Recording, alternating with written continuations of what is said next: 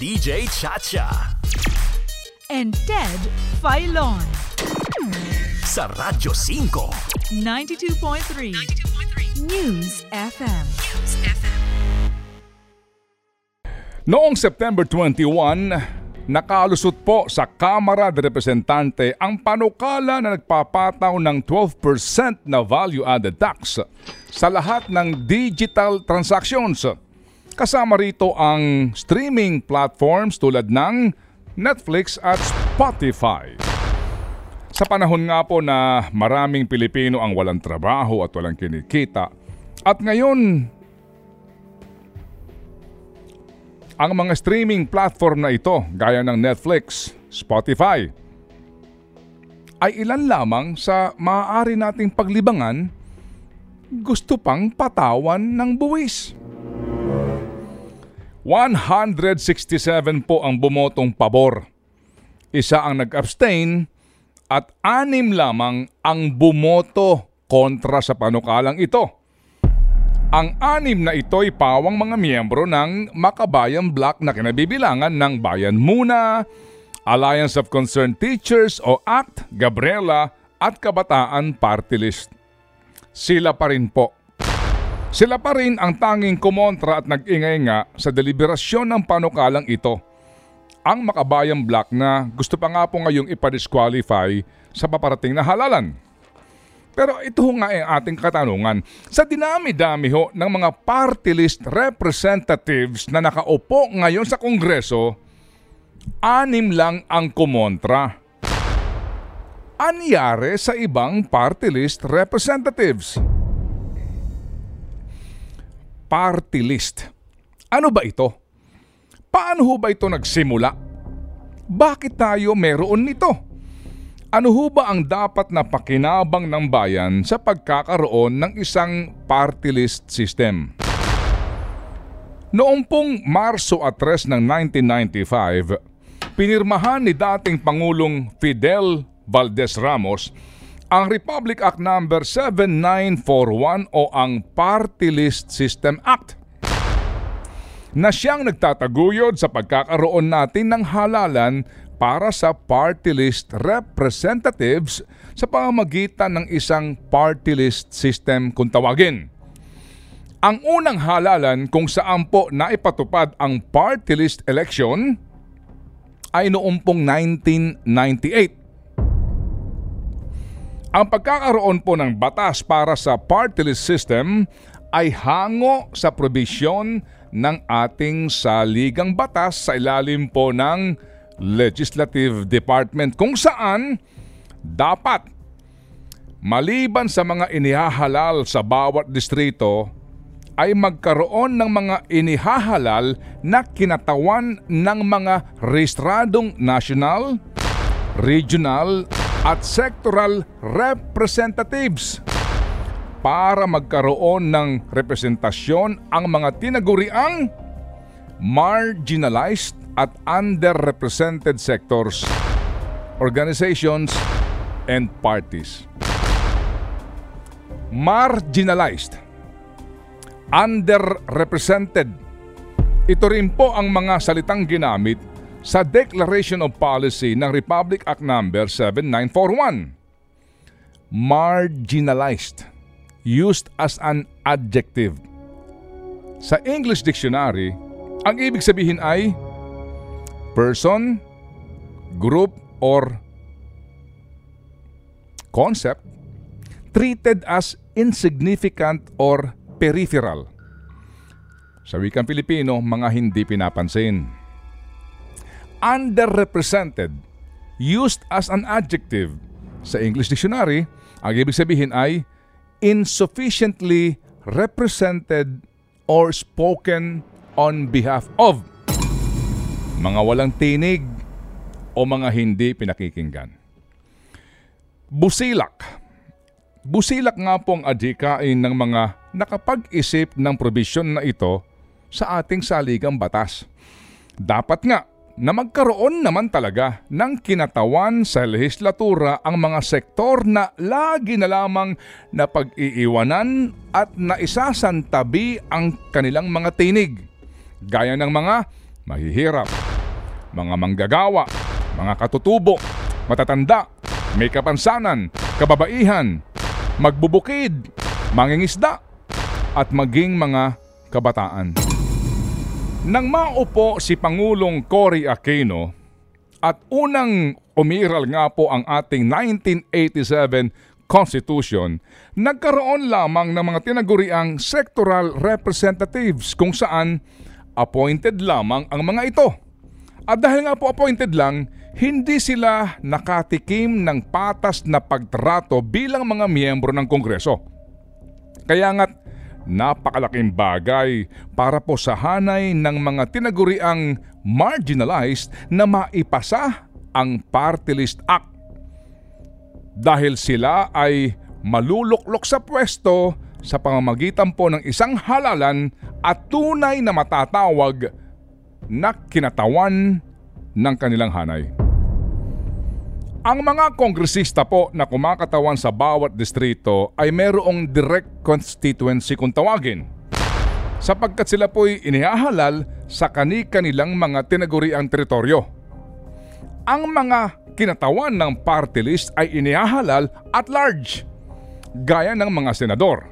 Ibig sabihin, pambansa ang kanilang constituency o nasasakupan. Bagamat merong pong mga regional party list din na mga organisasyon, ang mga ito'y maaari ding ihalal ng sinumang restradong botante sa alinmang panig ng bansa. Ulitin natin. Busilak, marangal, mahusay, napaaganda po ng adhikain ng party list system. Ngunit hanggang ngayon ay marami po sa atin ang hindi pa rin lubos na nauunawaan kung papaano ba nakakakuha ng upuan sa Kongreso ang isang party list organization. At marami din po sa ating mga kababayan ang bumoboto sa kung ano-anong party list group kahit na hindi naman alam kung ano ang advokasya ng party list group na ito na kanilang binoboto at kung sino ang mga uupo bilang kinatawan sa party list group na ito. Sa pinakahuling balita po kahapon, isandaan at dalawamput apat na na mga party list groups ang nakapag-file ng kanilang Certificate of Nomination and Acceptance sa COMELEC. Kabilang po dito ang Diwa Party List ni Congressman Michael Aglipay. Alam niyo ba ang Diwa Party List ay nangangahulugan ng Democratic Independent Workers Association? Labor sector po, mga manggagawa, ang kinakatawan ni Congressman Aglipay. Nasa amin pong huling panayam naman, eh sinabi niya na ang kanyang pamilya ho ay mayayaman at mga negosyante. Meron din pong susubok ngayon sa paparating pong party list election na umano'y kakatawan sa mga kusinero. Nag-file din po sila. E ang tanong ko, eh paano yung mga maghuhugas ng plato? Ikaw na nakikinig ngayon na taxi driver, grab driver, jeepney driver, bus driver, motorcycle driver, UV express driver, bumoto ka ba noong nakaraang halalan? Bumoto ka ba sa party list? ano ang ibinoto mong party list? Alam mo ba na may kumakatawan nga sa inyo sa Kongreso? Sigurado akong hindi siya driver, hindi siya operator. At siguro baka ni minsan po sa kanyang buhay ay hindi pa siya nakasakay ng jeep.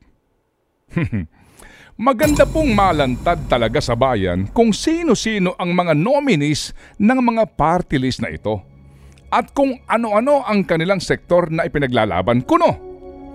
Pero sandali lang, paano nga ba makakakuha ng isang upuan ang party list group sa Kongreso? Kailangan makakuha ang party list group na yan ng at least 2% of the total number of votes cast in the party list. Yun palang parang komplikado na, no? Yan po ang ating sisimulang ipapaliwanag ngayong umagang ito. Abangan po ninyo ang pagpapatuloy ng edisyong ito ng ating Think About It pagkalipas lamang po ng maiksing paalala. Noong pong 2019 midterm elections, merong 61,843,771 na rehistradong botante. Ang bumoto lamang ay 75.90% o kabuuang 46,937,139. Sa kabuuang bilang ng mga bumoto, 26.8 million lamang ang bumoto sa party list. Ano ang ibig sabihin nito? Merong total number of voters na bumoto marahil sa pagkasenador, gobernador, mayor, konsihal o congressman. Ngunit may mga hindi bumoto sa party list. Ibig sabihin, inihiwalay ang kabuang bilang ng mga sadyang bumoto sa party list. Kaya uulitin ko girl ha, mga kapatid. Ang kabuang bilang lamang ng bumoto sa party list ay 26.8 million. Gets nyo?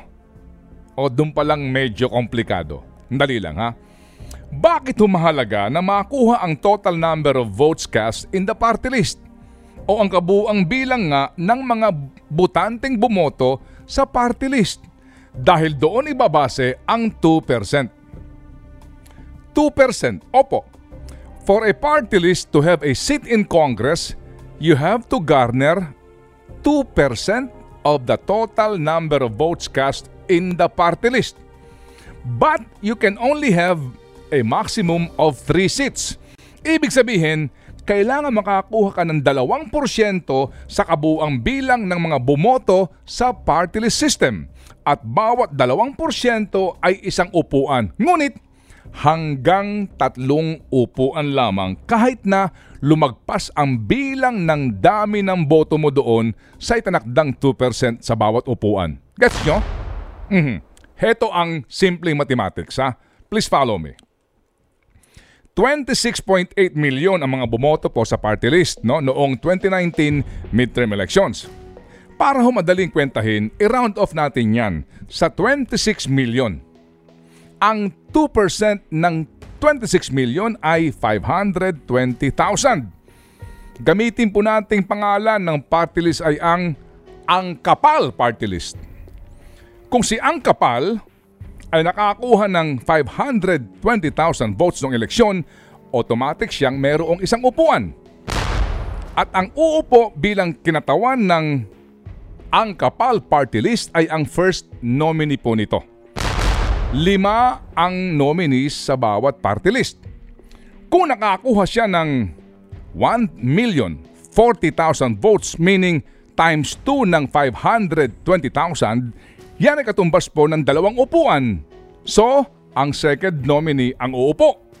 At kung umabot po ng 1,560,000 ang kanyang kabuuang boto o higit pa, makakaupo na ang third nominee ni Ang Kapal Party List. Hanggang tatlong upuan lang kahit na makakuha ka pa ng tatlong milyong boto o higit pa. Kaya po sa Kongreso ay merong mga party list na nakakuha lamang ng 1 seat, 2 seats or maximum 3 seats. Tandaan natin ha na ang komputasyon po ng 2% ay laging nakasalalay sa dami ng bumoto sa party list. Tanong, papaano kung hindi umabot si Ang Kapal sa threshold o batayan na 2% o 500 20,000 votes.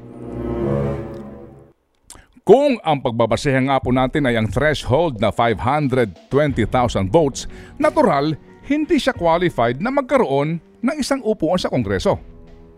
Ngunit ito nga ang dapat po nating maunawaan na may nakaupo sa Kongreso ngayon na kumakatawan sa party list na hindi man lamang nakaabot sa threshold na 2%. Anyari, Lolo Ted? Paano nangyari yon? Nung unang party list election po noong 1998, labing tatlong grupo lamang ang nakakuha ng 2% threshold. At dahil doon, hindi napunan ang 20% na alokasyon ng upuan para sa party list. Ang 20% requirement po o alokasyon na upuan para nga sa party list ay nakasaad sa ating saligang batas. Sinasabi po doon na sa buang numero ng mga miyembro ng Kongreso, 20% ng upuan must be allocated to the party list representatives. At noong panahon na iyon, 52 seats ang nakalaan sa Kongreso para ho sa party list bilang katumbas nga ng 20% ng kabuang bilang ng mga miyembro ng Kongreso. Ito ang naging basihan para dumulog sa Supreme Court ang ilang grupo ng party list.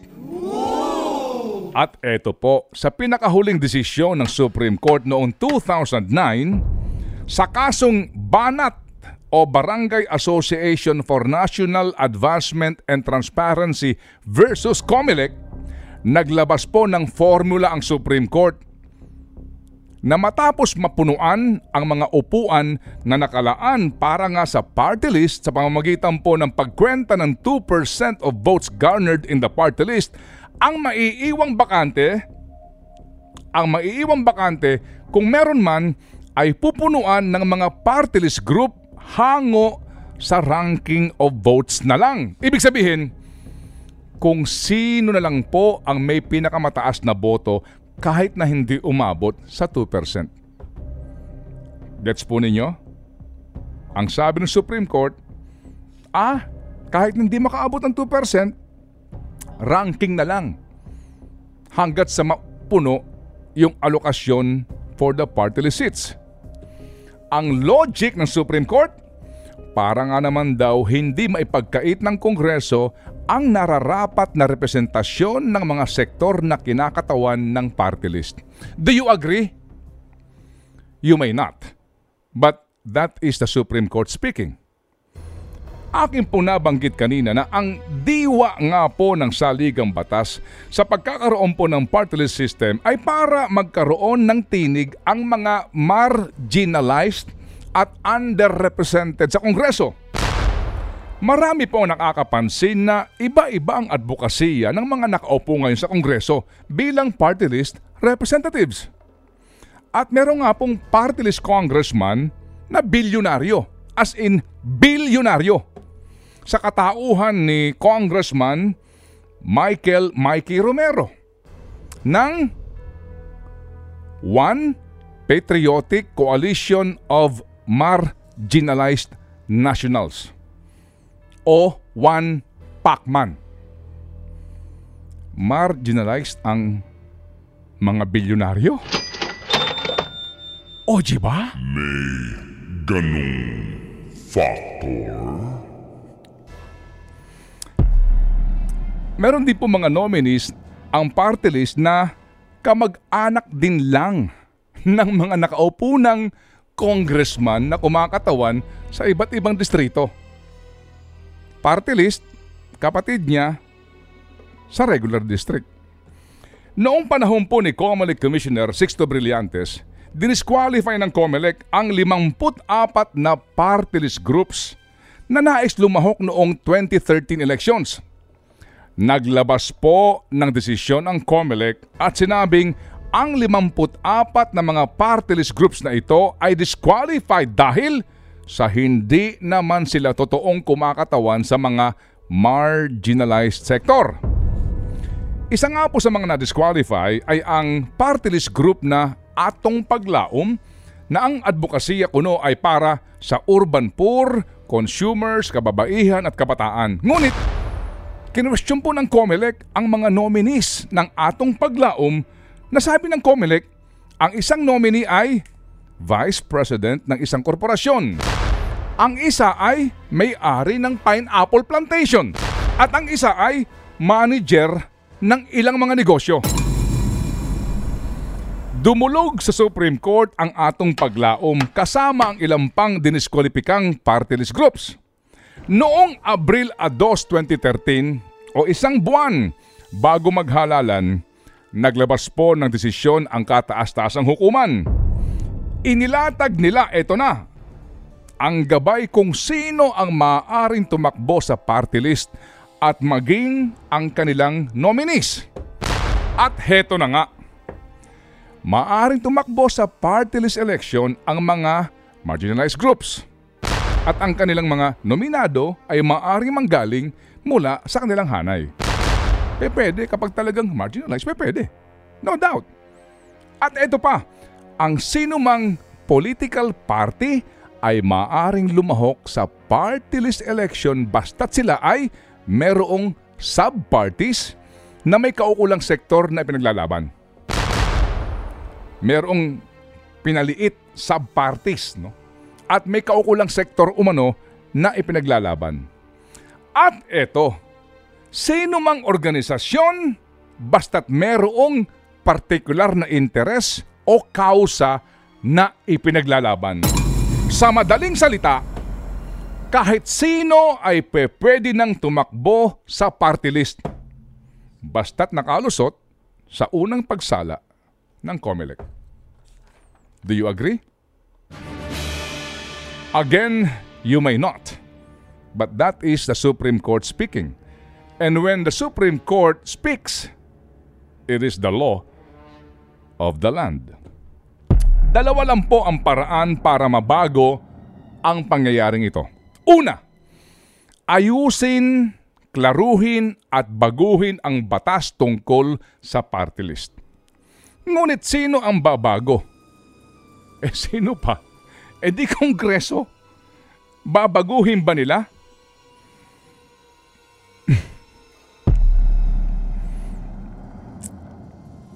ang kanilang mga sarili? Pangalawa, ay kung meron pong magkukusang dumulog sa Supreme Court para hikayatin silang baguhin ang kanilang desisyon. Ngunit mga kapatid, may pagkakataon po tayo ngayon pong halalan na pumili ng tama sa ating ibobotong party list organization. Kailangan nating maging masinop at kilalaning mabuti kung sino-sino bang mga tao ang uupo sakaling manalo ang inyong ihahalal na party list organization. Hikayatin natin ang COMELEC at ang mga media entities na ilathala ang lahat ng mga nominees sa bawat party list group. Kung ikay magsasaka, totoo bang ang taong kakatawan sa iyo sa Kongreso ay makikipaglaban para sa iyong kapakanan? Ganon din sa mga maralita, mga tsuper, mangingisda, manggagawa, OFWs, matatanda, may mga kapansanan, mga katutubo, kababaihan at kabataan. Ngayon po, kung sino-sino na lang ang kumakatawan sa kanila. Sa paparating pong 19th Congress, anim na tatlong mga upuan ang nakareserba sa party list. Siguradong may lulusot na naman dyan sa backdoor ng Kongreso para kumatawan sa party list ng dahil nga sa hindi makatarungang desisyon na ito ng Supreme Court. Mga kapatid, huwag po tayong padadala ha sa dami ng patalastas, sa endorsement ng kung sino-sinong mga artista o sikat na tao o maging tukso ng salapi sa ating pagboto sa party list. Ang pagpili po lamang ng tama sa ating kinatawan sa party list ay isang napakahusay ng hakbang para kahit papaano ay mabawasan po, kahit papaano, mabawasan po ang mga mapagkunwari at mga sakim at swapang sa kapangyarihan.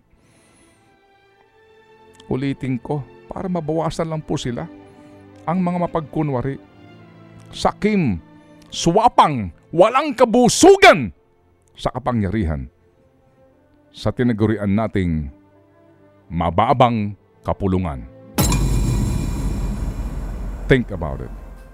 Ang tambalang matunog sa FM. Nasa Radyo 5 na. Ted Filon at DJ Chacha. Sa Radyo 5, 92.3 News FM. Mondays to Fridays, 6 a.m. Simulcast on 1PH.